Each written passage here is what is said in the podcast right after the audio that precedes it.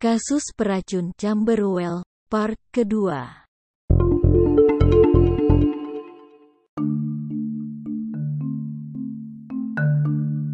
Tolong maafkan saya karena mengganggu Anda pada waktu yang begitu tak pantas, tuan-tuan. Betul-betul tak masalah, Tuan Lovelace, kata Holmes. Lagi pula, Anda sudah di sini dan, sejujurnya, saya tergelitik oleh masalah Anda. Tongkat yang Anda bawa itu sangat menarik, Sir. Boleh kulihat? Tentu saja. Aku tertawa, sekarang mengerti masalah anjing itu. Aku sekarang mengerti, Holmes, bagaimana kau menyimpulkan bahwa Mister Lovelace memelihara anjing. Ada tanda-tanda gigi anjing di tongkatnya. Ya, Watson yang baik. Tapi tanda-tanda ini, bila dicermati, memberi kita informasi yang lebih spesifik. Anjing Anda besar.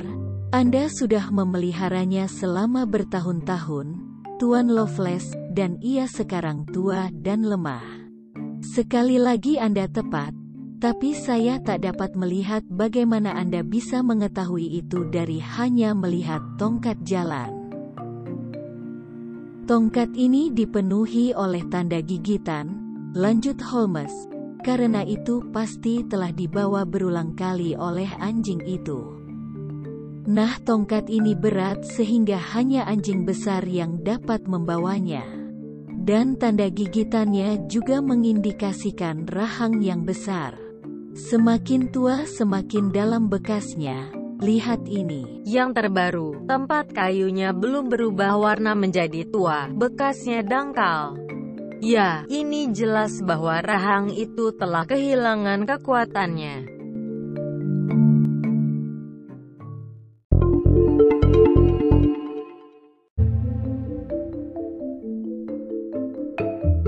Anda sangat pandai, Tuan Holmes, kata Tuan Lovelace dengan rasa tak suka yang terlihat nyata. Tapi saya tak melihat apa hubungannya dengan kasus yang ada. Tidak, tentunya itu menceritakan bahwa kisah Anda, Mister Lovelace, mungkin mempunyai lebih banyak implikasi dari yang Anda pikirkan. Di sisi lain, implikasinya mungkin lebih mengerikan. Saya akan mengambil waktu untuk menjelaskan ini nanti. Sekarang, walaupun sudah larut malam, saya merasa penundaan lebih jauh dari masalah ini akan sangat berbahaya. Saya sarankan kita mendapatkan kereta dan pergi menuju rumah Anda di Camberwell saat ini juga. Apa, Holmes, kataku, dalam cuaca seperti ini? Ya, Watson. Kita sudah pernah berada dalam cuaca seperti ini sebelumnya.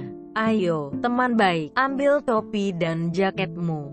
Permainan sudah dimulai.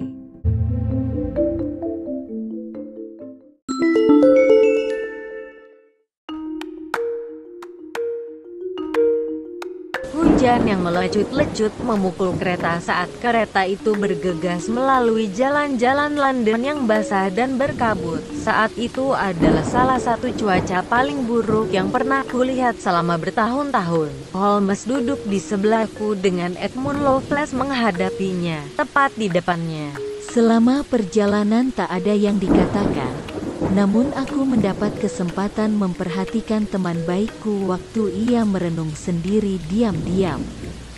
Tuan Lovelace tampaknya cukup tak sabaran untuk tiba di rumah, dan ketika kami akhirnya tiba, dia cepat-cepat mengantar kami masuk rumahnya.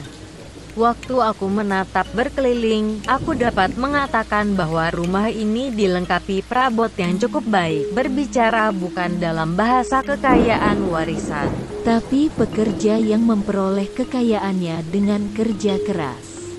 Pelayan Tuan Lovelace mengambil jaket kami yang basah oleh hujan dan topi dan meletakkan semua itu di dekat perapian tempat barang-barang itu dapat dikeringkan.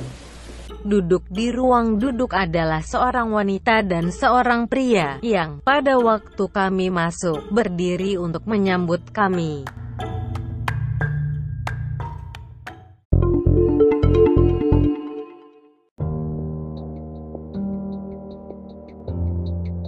Elise, Randolph, aku senang kalian masih bangun. Aku berhasil membujuk Tuan Sherlock Holmes dan dokter Watson datang bersamaku," kata Tuan Lovelace. "Tuan-tuan, ini sepupu saya Elise Harley dan sepupu saya Randolph Lovelace. Aku menceritakan pada mereka seluruh urusan ini, sehingga kita dapat berbicara lebih bebas. Mari mulai dengan duduk, silakan," kata Elise Harley saat ia menunjukkan dua kursi yang sangat nyaman dekat perapian pada kami. "Randolph dan aku baru selesai menyantap makan malam dingin karena kami baru dari teater malam ini." Saat kami sudah duduk dengan nyaman dan percakapan mulai, aku mengambil waktu untuk memperhatikan baik Elise dan Randolph. Elise Harley berbadan kecil, tapi padat, dan punya sedikit kemiripan dengan Edmund Lovelace dalam hal wajah. Randolph Lovelace, di sisi lain sangat mirip dengan Edmund, tapi lebih tinggi dan kurus dan tampaknya punya sifat pendiam. Ketika ia berbicara suaranya tetap, dan dalam nada teratur hampir seperti seorang pendeta.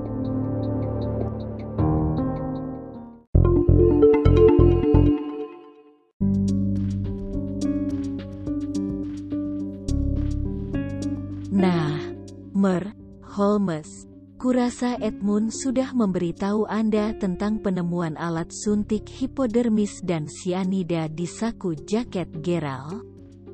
"Ya, memang," jawab Holmes. "Bolehkah saya bertanya di mana sepupu Anda Gerald Lovelace berada sekarang?" "Kami meninggalkan rumah pukul tujuh. Tapi kurasa Gerald naik ke atas pukul delapan seperti biasanya, betulkah Edmund?" "Itu betul, pada dentang jam delapan, Elise. Ia sangat terpaku pada kebiasaannya, Tuan Holmes. Ia naik ke ruangnya setiap malam pada pukul delapan. Di sana ia membaca, atau mengerjakan keuangannya dan setelah itu pergi tidur antara pukul sepuluh dan satu malam." "Ia mungkin masih bangun," sahut Randolph. "Aku ingin berbicara kepadanya sebentar lagi. Tapi sementara itu bolehkah saya bertanya pada kalian berdua anak muda, dengan jujur, apa perasaan kalian terhadap sepupumu Gerald?" tanya Holmes. "Dan kau sebaiknya terbuka saja," kata Edmund. "Aku tak menyimpan apapun." "Baiklah," kata Elise, sambil duduk terdiam kaku di kursinya. "Randolph dan saya membencinya. Pertama-tama kami yakin ia iri pada bagian kami atas tanah itu dan kemudian ka, kami. Wanita muda itu ragu-ragu, kemudian memandang ke Randolph.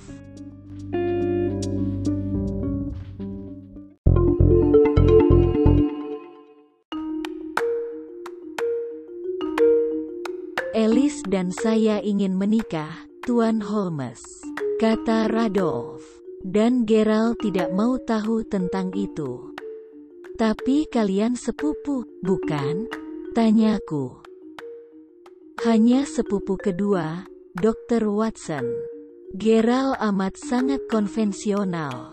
Ia mengancam kami bahwa bila kami menikah ia akan pergi ke pengadilan dan mencoba membuat bagian kami atas tanah warisan dianulir. Dan dari cara surat wasiat itu dituliskan," sahut Randolph menyela. "Saya takkan heran bila ia berhasil. Jadi Anda dapat melihat mengapa kami tak punya rasa cinta yang besar padanya, dan mengapa kami takut padanya."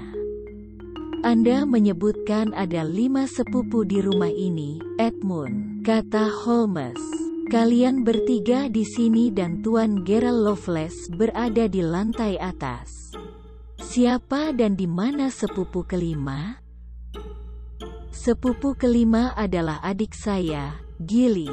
Ia mengalami suatu tragedi, saya rasa. Anda lihat, Gili berumur dua puluh tahun, tapi tak pernah mengembangkan mental lebih dari umur delapan tahun. Ia mengalami kecelakaan berat di daerah berburu. Ketika ia masih kecil dan selalu seperti itu sejak saat itu, kata Randolph. Saya menyesal mendengar itu, Sir, kata Holmes. Tapi ia adalah bocah paling menyenangkan dan paling lembut yang pernah Anda temui, kata Elise. Dan, sebagai akibatnya, tambah Edmund, adalah satu-satunya orang di rumah ini yang tidak membenci Gerald. Bocah malang itu tak mengerti persyaratan surat wasiat, kurasa, tanyaku. Tidak, jawab Elise. Tapi bila ia mengerti, saya rasa tidak akan banyak bedanya. Saya bersumpah Gili mencintai segala makhluk hidup, terutama Gladstone. Sekian kasus peracun Camberwell part kedua. Kita lanjut ke part ketiga.